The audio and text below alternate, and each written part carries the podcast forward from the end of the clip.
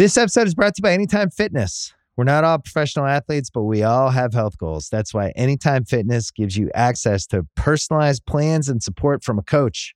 Plus, you can track your training, nutrition, and recovery progress with the Anytime Fitness app, just like the pros. With 24 7 access to more than 5,000 gyms worldwide, get more from your gym membership. Visit AnytimeFitness.com to try it for free today. Terms, conditions, restrictions all apply.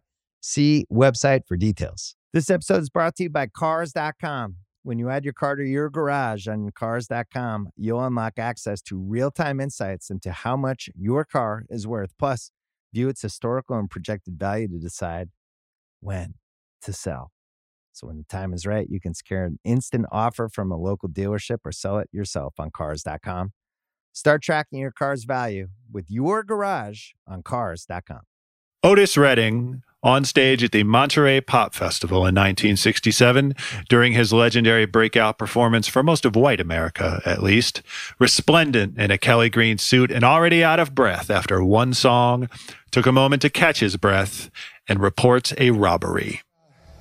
This song is a song that a girl took away from me. Good friend of mine. this girl, she just took this song, but I'm still gonna do it anyway. And then he sang Respect, a song he wrote and recorded in 1965.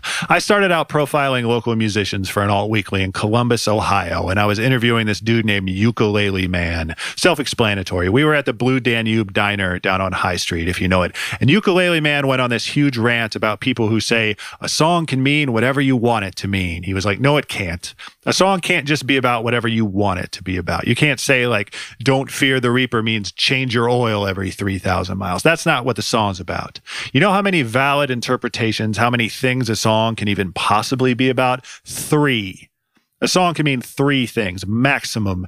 Usually it just means the one actual thing. So, in that spirit, Otis Redding's version of Respect is about how Otis Redding would like you to have sex with him after he gets off work. That's what the song's about. Fantastic song premise. Frankly, fantastic song, obviously, as Otis Redding breathlessly sings it. Hey, little girl, you're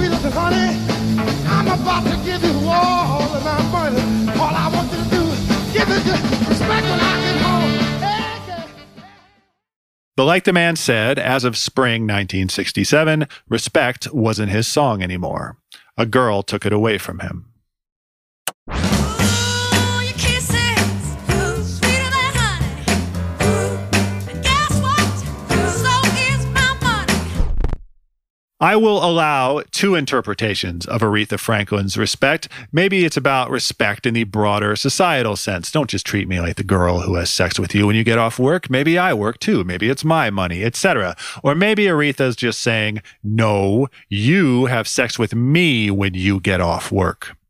All I want you to do for me is give it to me when you get home. Yeah, baby, whip it to me. Either way, it's her song for the rest of time. Obviously, my name is Rob Harvilla. This is 60 songs that explain the 90s.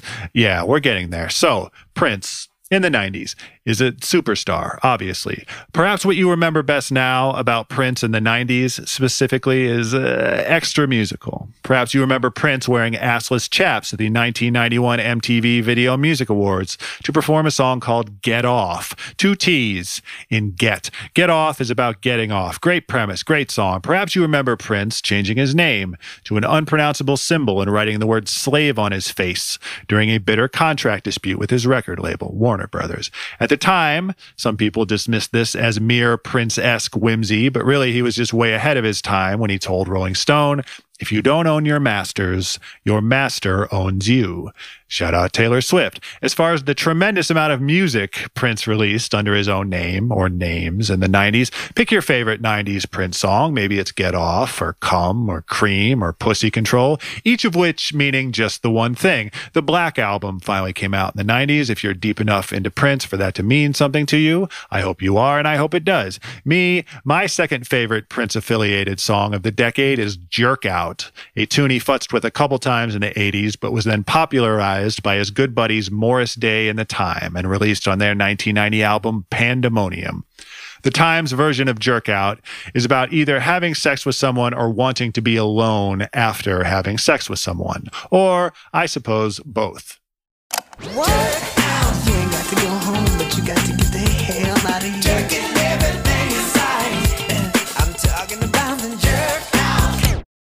My favorite part of Jerk Out, just for the record, is the part right at the end of the guitar solo.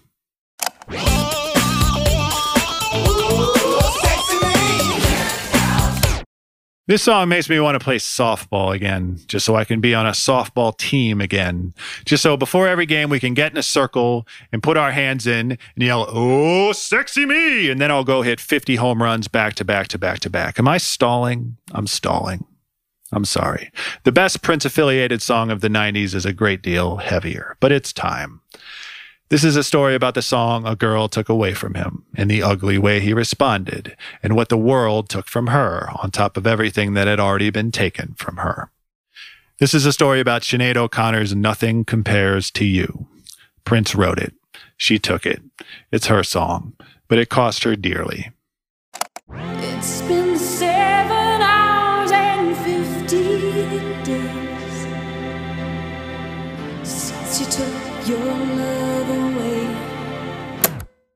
Prince, as you are probably aware, wrote a shit ton of songs and gave a shit ton away.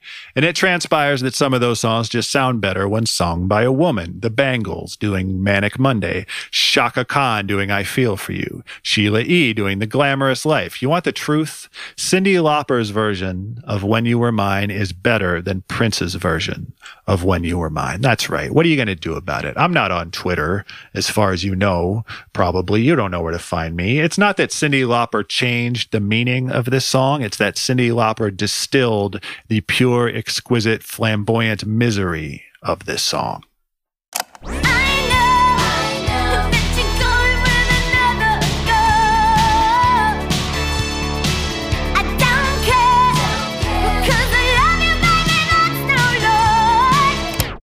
But Sinead O'Connor doing Nothing Compares to You on her second album, 1990's I Do Not Want What I Haven't Got.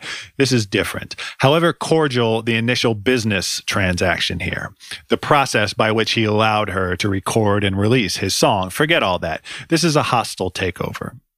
Sinead embodies this song on a molecular level. She changes the fundamental meaning of this song. She owns this song. She steals this song. Just the audacity of that, the greatness and the fearlessness required of her to do that. Sinead O'Connor saying, I'm going to steal a song from Prince is like Nicolas Cage saying, I'm going to steal the Declaration of Independence.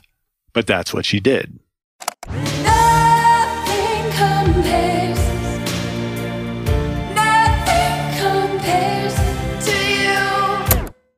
Who is this person? What does she want? What doesn't she want? What do we want from her? In June 2021, Sinead O'Connor published a memoir called Rememberings. It's rough. She was born in Glenageary, Ireland in 1966, the third of four children. Her parents split up when she was nine. She split time between her father, who was initially granted custody of the children, and her mother, who in Sinead's account was physically and mentally abusive. Sinead mentions a few times in the book that when she'd come home from school for the summer, she'd pretend she'd lost her field hockey stick because she didn't want her mother to beat her with it. She says her mother would beat her with a carpet sweeper pole instead and make Sinead say, I am nothing over and over. That's it for details. Her mother died in a car accident when Sinead was 18, shortly before she got her first record deal. I tell you that much only because this might somewhat explain both the fragility and the ferocity with which Sinead O'Connor sings and the hard fought self assurance she brings to every song she's ever sung.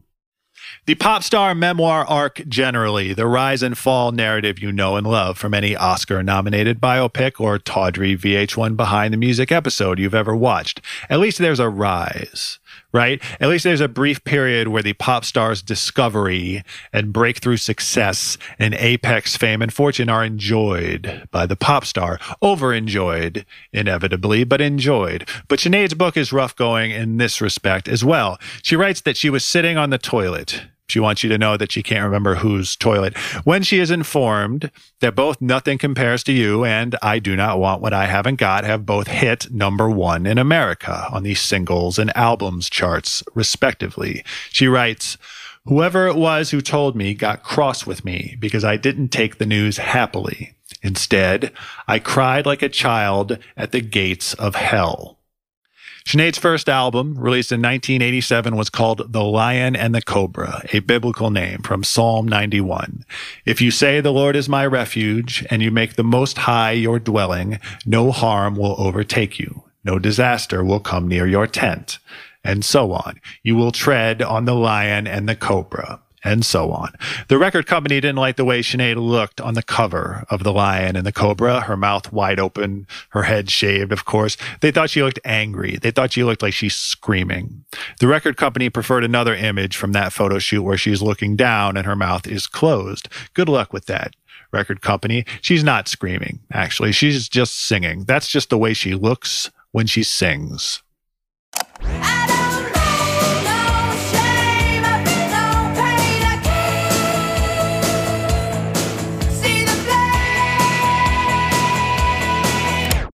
biggest single off this record was called Mandinka. Sinead was inspired by Roots, the blockbuster 1977 TV series based on Alex Haley's famous novel about slavery. She writes, I was a young girl when I saw it. And it moved something so deeply in me. I had a visceral response. I came to emotionally identify with the civil rights movement and slavery, especially given the theocracy I lived in and the oppression in my own home.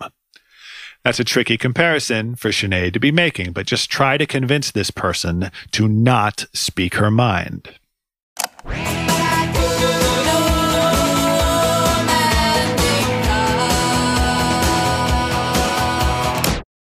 The Joshua Tree by notable Irish arena rock band U2 also came out in 1987, and you'd think this would be helpful for context, for juxtaposition. Two Irish artists grappling with the heavy legacy of Catholicism and navigating personal family turmoil and enjoying the first stirrings of international super fame and sorting out the agony and ecstasy of still not finding what you're looking for. But Sinead O'Connor frustrates such lazy rock critic type narrative. She's not quite a folk singer or a pop singer or a rock singer or a punk singer, but she's also all of those things. Yes, even punk. Phase one of her career will climax quite infamously with easily the single most punk rock gesture of the 1990s.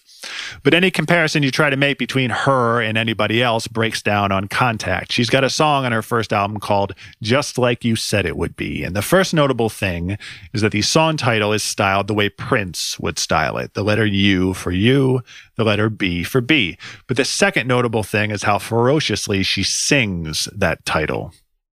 Just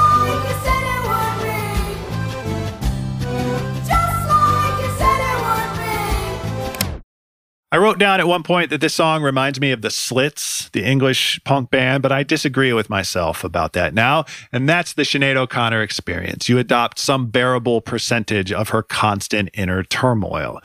The first single off the Lion and the Cobra was called Troy and was inspired by a William Butler Yeats poem and has a certain mythical, high intensity Kate Bush energy, in that it sounds like a synthesizer laden melodramatic ballad that was unearthed by ancient druids from Stonehenge. But pretty quickly, I get to feeling like that's lazy rock critic talk too, especially after Sinead sings the line, God, I love you. I'd kill a dragon for you. I'll die.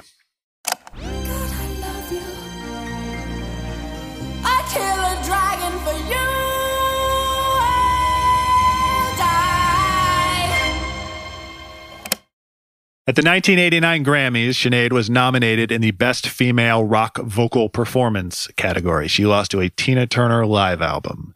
Sinead did attend the Grammys that year with the Public Enemy logo shaved into the side of her head in solidarity with all the rappers protesting the fact that Best Rap Performance, presented for the very first time that year, would not be televised. DJ Jazzy Jeff and the Fresh Prince won that category for Parents Just Don't Understand.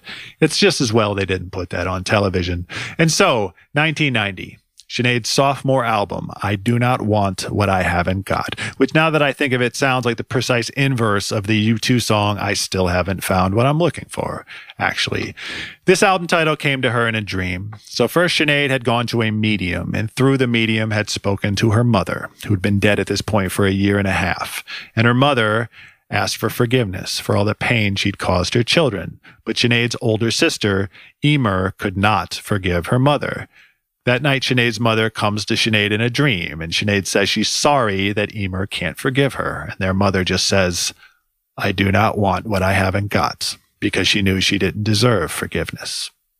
So that's the album title and the last song on the album. The first song on the album is called Feels So Different. It is also about her mother. I should have hatred for you. What drives this album and seems to drive the whole of Sinead O'Connor's career is the realization that forgiving someone can feel heavier than not forgiving someone. Or maybe it's just that her forgiveness will feel heavier to you. But I do not The second track on this album is called I Am Stretched on Your Grave and samples James Brown's Funky Drummer. Sinead still thinks about her mother when she sings it live. The third track is called Three Babies and is about the three miscarriages Sinead had, though now it's also about the four children she did have. The fourth track is called The Emperor's New Clothes and is probably the single lightest and poppiest song Sinead ever did and includes my favorite lyrics of hers ever. Maybe sounds mean, but I really don't think so. Because even at her lightest and poppiest, she'll still drag you to the gates of hell if that's where you need to go. You asked for the truth, and I told you. The fifth track is called Black Boys on Mopeds. It's about two black teenagers in London who died during a botched police chase. England's not the mythical land of Madame George and Roses. It's the home of police who kill black boys on mopeds. That's how the chorus starts. This record is not fucking around. The sixth track is called Nothing Compares to You. Written by Prince and originally released in 1985 by his side project, The Family. Paul Joseph Peterson, better known as St. Paul, a Prince cohort, and as it happens, a former member of the time, was the family's lead singer, and he sings the hell out of the original version of this song, though mostly only super intense Prince fans were paying much attention at the time.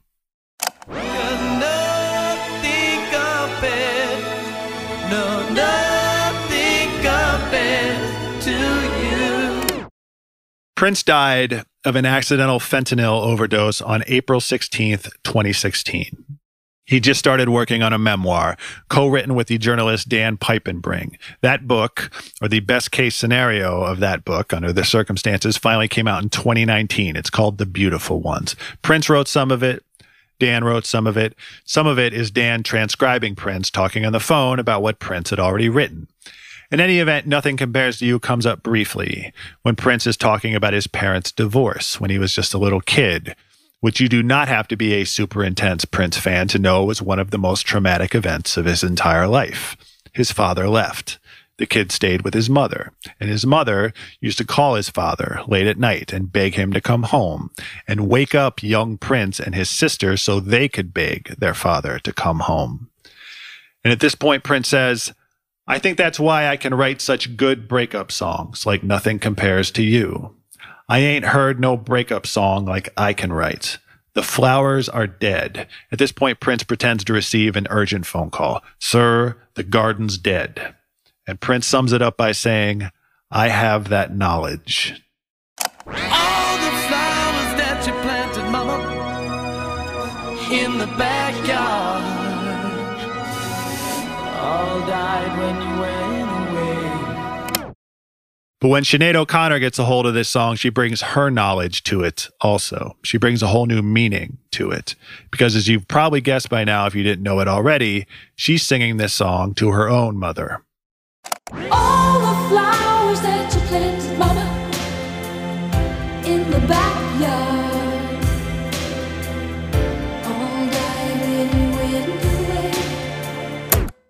This is the exact moment in the video when it's clear she's about to start crying.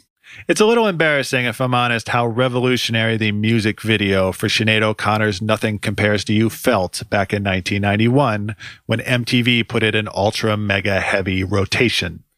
The bulk of the video is just Sinead in close up, of course, with her head shaved, just singing the song and eventually crying. She's wearing a black turtleneck and singing against a black background, so it looks like her shaved head is floating in space. Per her memoir, she'd first shaved her head before her first album came out, after her label handlers told her they'd like her to, quote, stop cutting my hair short and start dressing like a girl. Specifically, they'd, quote, like me to wear short skirts with boots and perhaps some feminine accessories such as earrings, necklaces, bracelets, and other noisy items one couldn't possibly wear close to a microphone. She accused them of trying to make her look like their mistresses and had her head shaved the next day. And that was that. The Greek barber who actually did the shaving cried also. So now I've got just this woman's head, tears rolling down her cheeks, just singing. No explosions, no quick cuts, none of that hyperactive MTV style editing everybody was always complaining about. Just the stillness, the gravity, the gorgeous severity of it. It's almost embarrassing how anomalous it all felt, given the nonstop barrage that was everything else on MTV at the time. How many televisions did I see blow up on MTV during the first 10 years of MTV? How many dudes in tight pants were trying to shock me? But none of those dudes shocked me half as much as the pure contempt on this woman's face as she recounted her trip to the doctor. I went to the doctor and guess what he told me? Guess what he told me? Can you fucking believe what this doctor said? He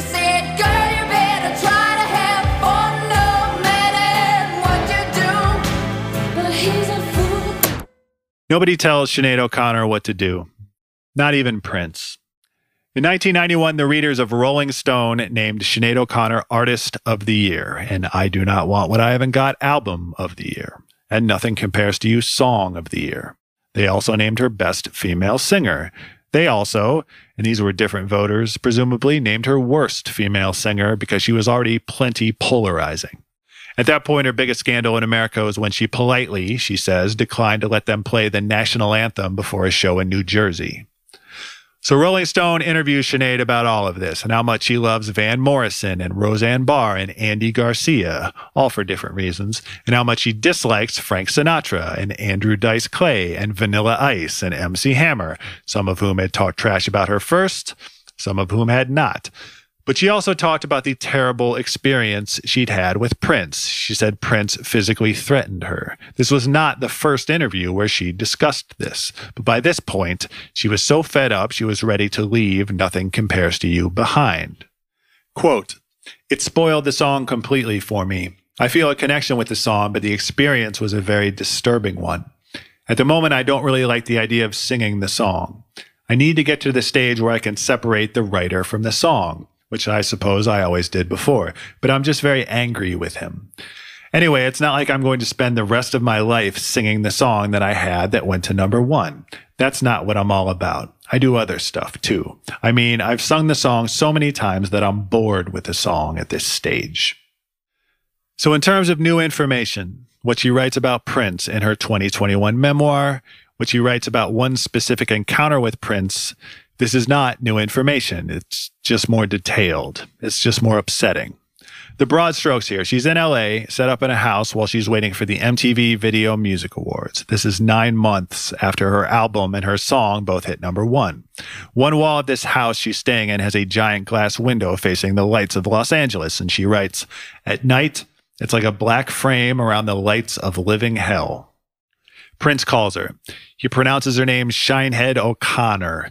He summons her to his place in LA. He sends a car for her. This is their first interaction in several years. She gets to his house. It's weird. It's awkward. It's creepy. She's alone with him. First, they talk in his kitchen. He tells her he doesn't like the foul language she uses in her interviews. She tells him, I don't work for you. If you don't like it, you can fuck yourself. He walks off. She is summoned to a dining room. He tries to serve her soup. He gets really aggro when she refuses the soup. He hassles the assistant who brought out the soup because she won't eat the soup. This assistant turns out to be Prince's brother, Duane. Prince leaves again and returns with pillows and announces he'd like to have a pillow fight and hits her with a pillow. And clearly, he stuffed some sort of heavy object into his pillowcase. She runs out the front door. He chases her. It's nighttime. She's alone. She has no idea where she is. She has no way to get back to her own place other than to run. She runs into the woods. Eventually, she makes it out to a road and to some other houses, but then Prince shows up driving a car and gets out, and they chase each other for a brief spell. And then she runs to one of the nearby houses and rings the doorbell frantically, and finally he drives off. This chapter ends with her writing, I never want to see that devil again, but I think of Duane fondly quite often. This episode is brought to you by Jiffy Lube. Cars can be a big investment, so it's important to take care of them. I once got a car that I started out with 25,000 miles on. I got it to over 200,000 miles because I took care of it. You know how you take care of a car? You take care of the maintenance, the oil, brakes, all that stuff. And if you don't, you can have a car just completely fall apart. When your car needs maintenance, head to Jiffy Lube. They provide automotive excellence at speed. Get your oil change, brakes checked, tons of other multi care services. It's all done by expertly trained technicians who actually care about taking care of you and your car. Jiffy Lube, car more. To find coupons and start an instant online estimate, visit jiffylube.com. This episode is brought to you by State Farm. You might say all kinds of stuff when things go wrong, but these are the words you really need to remember. Like a good neighbor, State Farm is there. They've got options to fit your unique insurance needs, meaning you can talk to your agent to choose the coverage you need, have coverage options to protect the things you value most. File a claim right on the State Farm mobile app and even reach a real person when you need to talk to someone. Like a good neighbor, State Farm is there. Discover why critics are calling Kingdom of the Planet of the Apes the best film of the franchise. What a wonderful day! It's a jaw dropping spectacle that demands to be seen on the biggest screen possible. I need to go. Hang on. It is our time. Kingdom of the Planet of the Apes. Now playing only in theaters. Rated PG 13. Some material may be inappropriate for children under 13. I know you don't need me to say this, but I can't tell you what to think or how to feel about any of this. I can't tell you if or how it should change the way you feel about him or about her or about this song. There is no true, clean, definitive way to separate the art from the artist. Art, fully separated from the artist, ceases in a fundamental way to be art at all. The artist gives the art meaning. I'm the sort of guy inclined to tear up, even now, just typing, let alone saying out loud the words Prince died of an accidental fentanyl overdose on April 16th, 2016. I can mourn the artist. I can mourn the person to the extent you can mourn a person you never met. But I can also mourn my naive, saintly image of that person when I'm given yet more compelling evidence that being one of the greatest artists of your generation does not automatically make you one of the greatest humans of your generation. One of the first posthumous pieces of music released from Prince's apparently gargantuan vault was his own original studio version of Nothing Compares to You. He recorded it in 1984. The wider world finally got to hear it in 2018. I teared up the first time I heard this, too. I know that living with me, baby, was some kind of hard. But I'm willing to give it another try. But it's not his song. Another thing Sinead talks about in her memoir is how sometimes when she meets people, she can picture their houses. I should let her explain this. Quote From the time I turned 18, if I was sitting with people I had met only once or twice, I would see in my mind the inside of their houses. I'd see the carpets, the walls, the paintings on the walls, the tiny trinkets on bedside cabinets, the colors of the pots and pans, the stash of private letters, everything. It was as if I were floating about in their rooms. Sinead O'Connor's Nothing Compares to You is the sound of her floating in Prince's room. If you're even a casual Prince fan, you know something of the whole Paisley Park mystique of Prince. He's a god, but he's also just a man. He's a weirdo, but he's also sometimes emphatically normal, which is somehow weirder. I've read so many Prince profiles, Prince interviews, Prince think pieces, Prince books. I know the rhythm. You can't use a tape recorder to record his voice. You can't take pictures. You can't swear, but he's also disarmingly polite and disarmingly human. The kind of guy who'll invite you over to play basketball and then serve you pancakes. I don't know how to separate the art from the artist here or the artist from the human, but in this song, Sinead sees something that no one else sees and feels something no one else feels. Things Prince very likely wasn't aware of himself. It's a beautiful song. He wrote a beautiful song, but she gets more out of it than he does. She gets more out of the word try than he gets out of the whole song.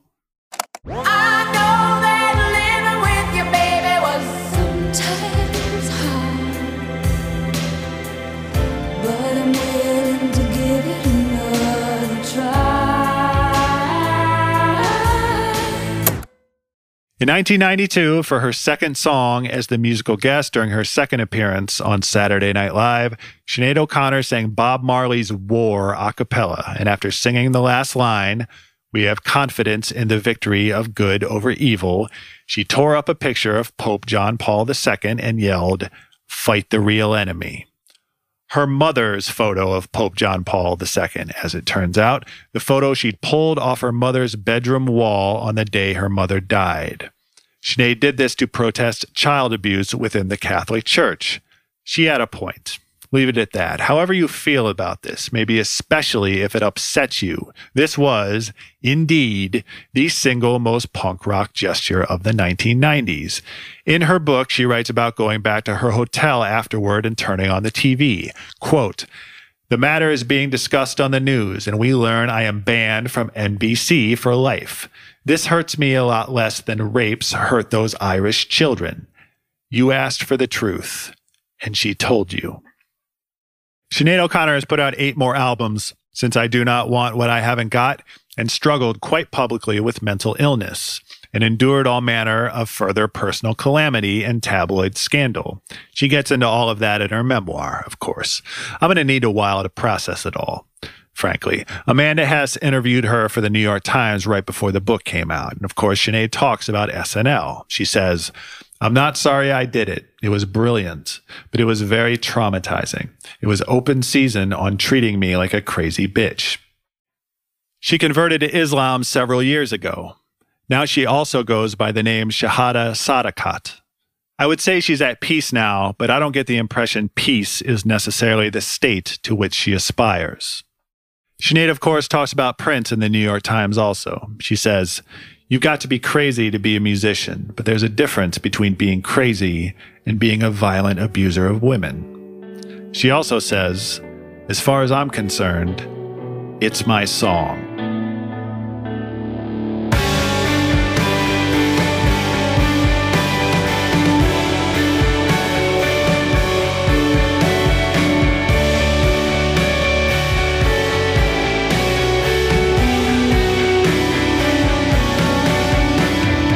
My guest today is the great Ann Powers, a critic and correspondent for NPR Music. She's worked as a rock critic for the New York Times and the Village Voice and the Los Angeles Times. Her latest book is Good Booty Love and Sex, Black and White, Body and Soul in American Music. Ann, thank you so much for being here today. I would want you to choose no one but me to talk about Sinead, Rob. So thank you very much. Nothing compares to me. Oh my God, I'm going to be making these jokes the entire Do time it. we're talking. This is a safe space. Um, so, so, Ann, you've written a great deal about Sinead. You wrote a wonderful piece for the Los Angeles Times in 2007 about how Sinead was your critical secret love. Yes. And you love even her missteps, and you love her even when her controversies make it awkward to love her. She's had an eventful 15 years or so, even since then. Like, what is it like to have Sinead as your secret love at this point? Well, to think about how Sinead is my secret love now is to be plunged back into my early rapturous fandom for Sinead uh, Yeah. when her first record came out. You know, I was a young aspiring music writer and poet in San Francisco, and that album just hit me like a hurricane. You know, it. I identify with her. I think, and and some of it has to do with her Irishness as a child of Irish American parents who. Uh, very much instilled in me a sense of like connection with Ireland. Um, her struggles with spirituality and religion also really important, but probably most of all, it's just the voice, you know, and the immediacy of her singing technique, which um, we can talk about. It's rooted in certain Irish traditional forms, but also just the soulfulness of it. Um, yeah, I felt she was speaking to me directly, and I and I always have, even in those like more arcane efforts she's made going into playing reggae music or you know her ideas of gospel. Uh, somehow, I just feel like she made that record for me every time. Yeah, I setting aside the public image, everything to come, I was going to ask, like, just as a singer, as an interpreter of songs, like, what made her singing voice so remarkable? What, what is the quality that it had that you weren't getting from anyone else in 1987? her ability to meld Irish traditional singing uh, and okay, Irish traditional folk folks out there. I'm gonna I'm gonna just uh, ruin this pronunciation, but there's a style of singing called Sean Nós, and it's I actually briefly studied it in college, so uh, maybe another reason why she's my favorite. But that is a um, an a cappella style of singing that involves a lot of trilling and vocal manipulations, but it's a storytelling style, a kind of griot style. If you're going to invoke the African tradition of singing as storytelling. And I think Sinead just like she connected that so beautifully to her love of black American R&B and soul and Yeah. and and of reggae. You know, many Americans especially in the 21st century forget how ubiquitous reggae was as an influence in the 80s when she first began her career. So she was able to connect these these streams and find the authentic connections between them. It never feels put on. It never feels like minstrelsy or um, anything like that. It it just feels right, like she is there in the room with you. But but it's there's a lot of craft involved as well. Yeah, I the first single off her first record, The Lion and the Cobra, I believe it was Troy, you know, which is such an it's an incredibly intense first single, like introduction. You know, I what is it about? I think you write about that song about hearing that song Yeah. for the first time and it immediately imprinting on you. What was it about that song? So I was living in San Francisco in in the Western Addition in this, you know, ramshackle Victorian. This is when San Francisco was very ramshackle. And, uh, you know, I was thinking about it today. Like now, San Francisco is a place you might go to get rich. It used to be a place where you'd go to get poor. you're a middle class kid, you'd go Right. there to, to become a bohemian, you know? And I lived in a, in a crazy old Victorian with lots of roommates who worked at like Buffalo Exchange, you know, the thrift stores or worked in the local bars and stuff. And so I was laying in bed in my little room and I had KUSF on, the great college radio station from USF in San Francisco. Yeah. And I was really waking up and this voice. I mean, the beginning of Troy, it's similar to the beginning of Nothing Compares to You. It's just like a stark moment mm-hmm. with Sinead's voice. And I couldn't move. Like, Right, it's right. like, what is this? And everything Yeah. in the song was everything I loved. It was like a rock song, and she just kills it by the end. She's like Led Zeppelining it out, you know. but also, it's you know, it's connected with mythology.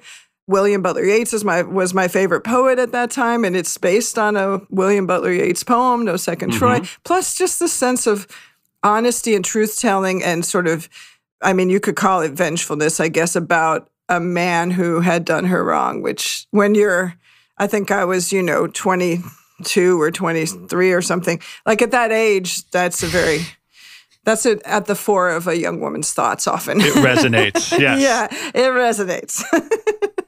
So for you as a fan at that point, what made her version of Nothing Compares to You so remarkable? Like what does she bring to the song that wasn't already there?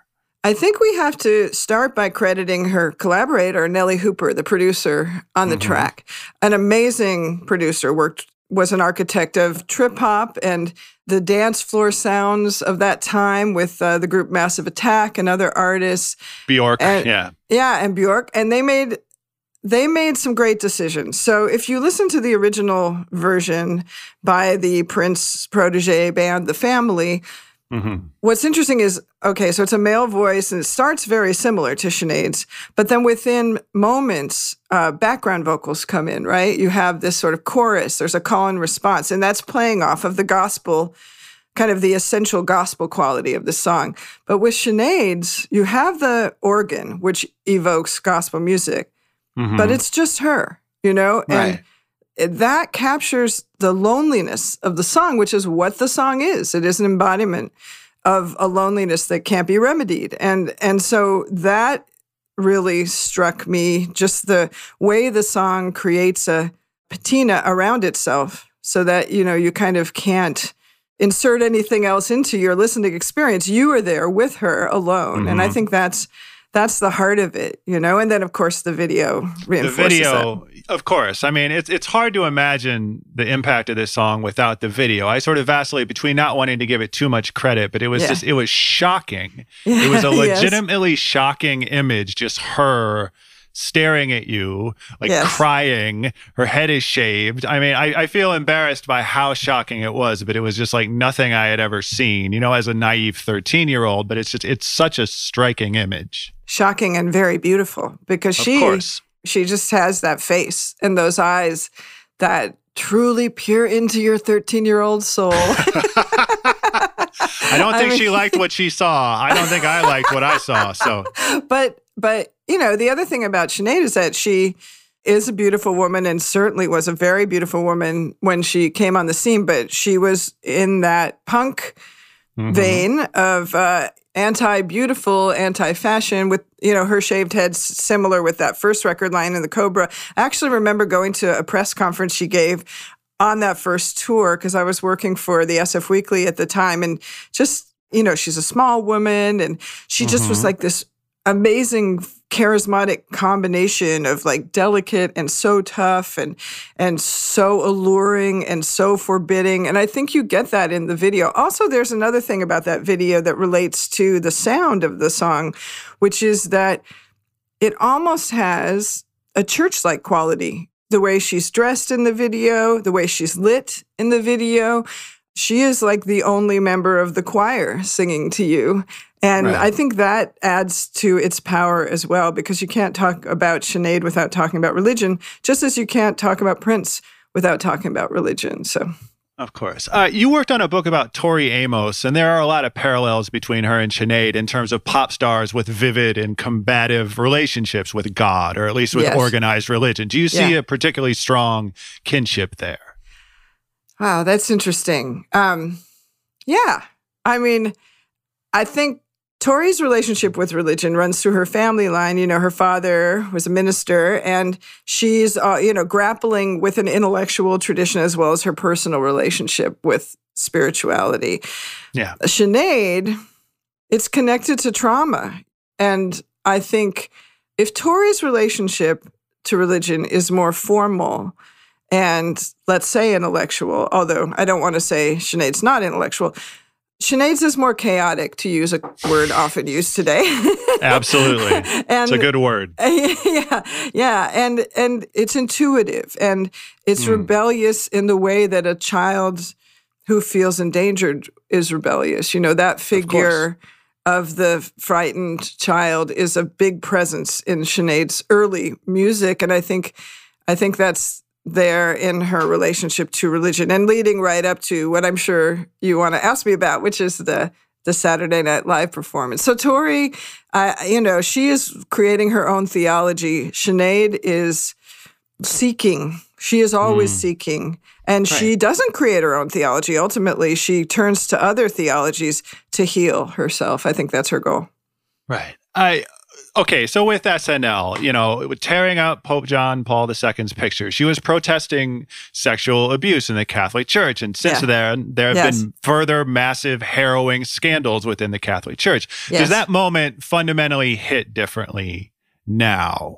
Absolutely, it hits differently.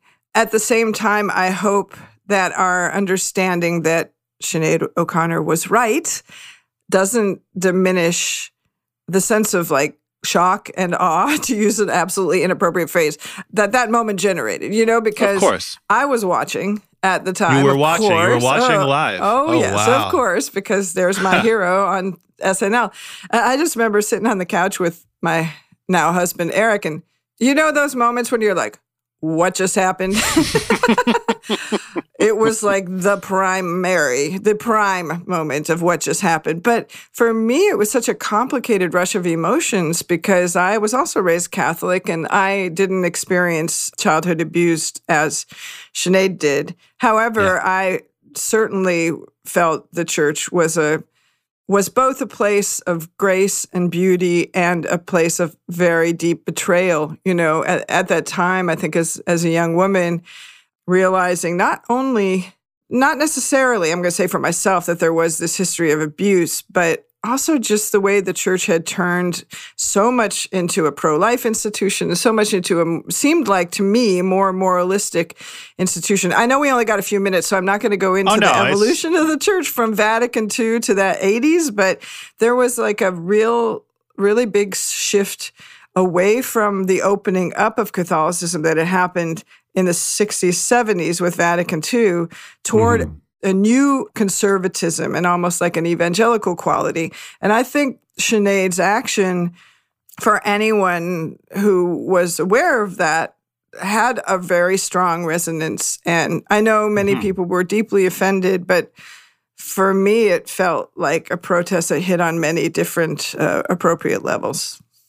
What do you remember of the aftermath? Because like she put out eight records and she talks now about like I'm glad I did that. I'm glad I blew up my career, quote Yeah. unquote, and now I can do whatever I want to do. And that's what she did. But what do you remember about like we hear now like Joe Pesci is on SNL like in the next couple weeks and like Yeah. says something about slapping her, like Frank Sinatra. Like there's there's this outcry, but Screw what that. was what was the backlash like and what did she lose as a result of that? Well, it was horrible. I mean, I this is one of my favorite artists, you know, and it just felt like just so wrong.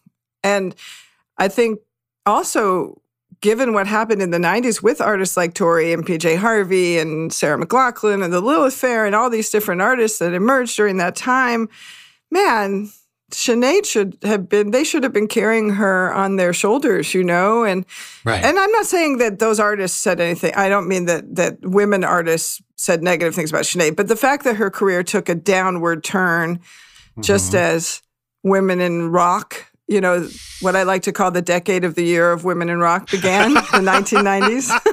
You I know? love that. I love that. I feel like great. that was just so unjust. And, you Yeah. know, at the same time, I think we have to look at it intertwined with what she was going through, uh, mental health wise, personally.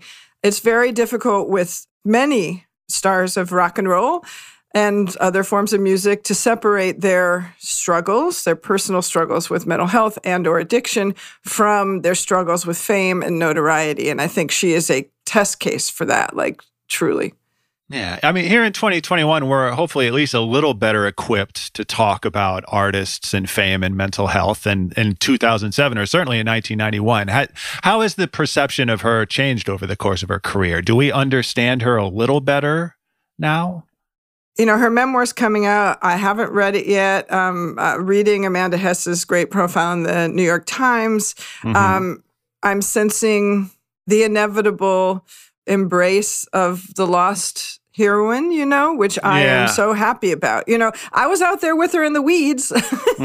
I reviewed the reggae album. I reviewed Mm-hmm. You've- the you've gospel album. but but you know, I, I'm just happy to see it. And she I think it's worth thinking about like what happens when your favorite artists are engaging in behavior that is self-endangering or feels mm-hmm. seems self-endangering to you and how, what that does to fans relationship to those artists and how it can be difficult. It feels scary you know? And so i think for a lot of Sinead fans probably like me that we're going through that you know? Is she going to be okay? Is she going to be okay? I'm i'm happy she seems okay. I'm happy she's putting out this memoir and I hope that uh, we can appreciate her as the amazing musician she is and songwriter she is and bold social activist she is and kind of uh, take mental health to the back burner when we talk about her. Yeah.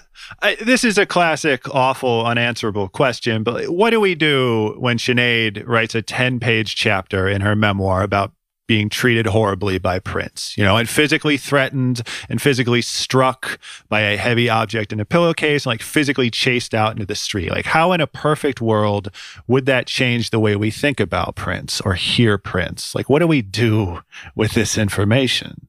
Yeah, that's a really hard question that I didn't want you to ask. But since you did ask, you know, Sorry. who's my other absolute love, passion artist I can't ever walk away from? And that would be Prince, you know? Um, gosh. uh, I'm going to say that I, since I haven't read the memoir, I, I'm not going to give a definitive answer on this. I think we, we have to believe Sinead. We Mhm. also don't have Prince to here to tell us his side of the story. But I, I don't know. I, I, I don't know if I can answer that question today. There is no answer. It's unfair to ask you. let, let me just say this. Let me just say this. Um, you know, the work stands and the music stands, and we're here to talk about one particular song that Sinead made her song, as she herself says. It's my song. I'm just going to take it back there because what I would hate to see, it- you know, it's sort of like that recent Tina documentary, Tina Turner documentary, Mhm. which I appreciate. And I'm so glad that Tina is getting more flowers and all the flowers. But I wish the documentary hadn't been so centered on the abuse story. You know, I really wish that the documentary had really only been about what Tina did, how she taught Mick Jagger how to be a rock star, how she sang one of the greatest anthems of all time with River Deep Mountain High with another abusive man producing, you know, how Right. in the 80s she redefined rock. And so while I think these stories need to be told and we need to believe women, I also always hope the music and the musical innovations of these women shine forth more than the personal narratives in some ways. Absolutely. To that end, I she, I believe she's made eight records Mhm. since I Do Not Want What I Haven't Got. And it's a very odd and varied and intense body of work. As you alluded to, there's a reggae album and a gospel album. If you were talking to someone who loved the Nothing Compares to You era, but was a little intimidated by everything Sinead's done since, like, is there a good place to start with her more recent catalog?